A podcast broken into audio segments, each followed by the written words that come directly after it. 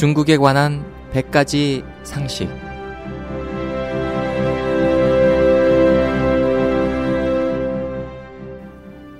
여러분 안녕하십니까?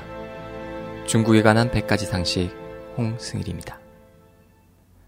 중국은 교육비는 물론 의료비와 집값이 아주 비싸다고 합니다.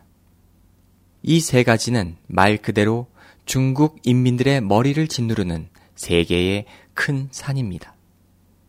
하지만 이 세 개의 큰 산에 더 큰 산이 있는데 이 산의 중량은 세 개의 큰 산을 합친 것보다 더 큽니다. 그것은 바로 중국 민중들을 핍박해 먹고 사는 중공의 방대한 관료 집단입니다. 당이 일체를 영도한다. 당이 군을 지휘한다는 구호 아래 중국은 절대적인 당의 국가로 되었습니다. 위로는 중앙정부에서 아래로는 지방 정부에 이르기까지 모든 기구에는 당과 정부 두 세트의 지도부가 있습니다. 여기에는 군대, 공안, 검찰, 법원, 기업은 물론이고 대학교, 중고등학교, 초등학교도 예외가 아닙니다. 중공의 당정, 두 지도부를 먹여 살리는 것만 해도 중국 민중들은 다른 나라 민중보다 두 배의 부담을 감당해야 합니다. 하물며 중공 스스로도 승인하는 두 지도부뿐만 아니라 다섯 세트의 지도부, 인민대표대회, 정치협상회의, 규율검사위원회가 있습니다.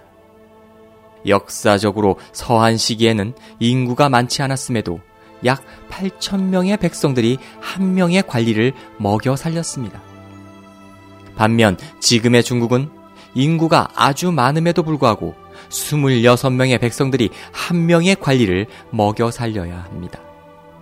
누가 명실상부한 봉건 착취 사회인지 한번 보면 일목요연하게 알 수 있습니다. 조직 문제를 해결하기 위한 이익의 추동하에 중공 당원수는 계속 팽창하고 있습니다. 1997년에서 2002년까지 5년 사이에 중공 당원수는 약 600만 명이 증가해 총 6,635만 5천 명에 달하는데 이는 웬만한 강대국의 전체 인구수와 비슷하거나 오히려 초과합니다. 이렇게 많은 기생충과 흡혈귀들을 살찌우기 위해 중국 민중들은 어쩔 수 없이 자신의 피와 땀을 흘려야 하는데 이는 세계적으로나 역사적으로 가장 무거운 부담에 해당합니다. 매년 중공 관원들의 교통비 지출만 3천억 위안에 달합니다. 이는 중국 전체의 교육비와 의료비를 초과하는 것입니다. 또 접대비가 2천억 위안에 달하고 외국에 나가 시찰하는 비용은 2,500억 위안에 달합니다. 관리가 너무 많아 개미떼와 같고 그들의 스캔들은 천지를 뒤엎을 지경입니다. 관직을 얻기 위해 뛰어다니거나 관직을 사고 파는데 정찰 가격도 있습니다. 해외에서 보면 이상하게 보일 이런 일들이 중국에서는 아주 흔하고 관료들의 부패라는 측면에서 보면 중공의 현재 모습은 청조 말기의 모습을 재현하고 있습니다.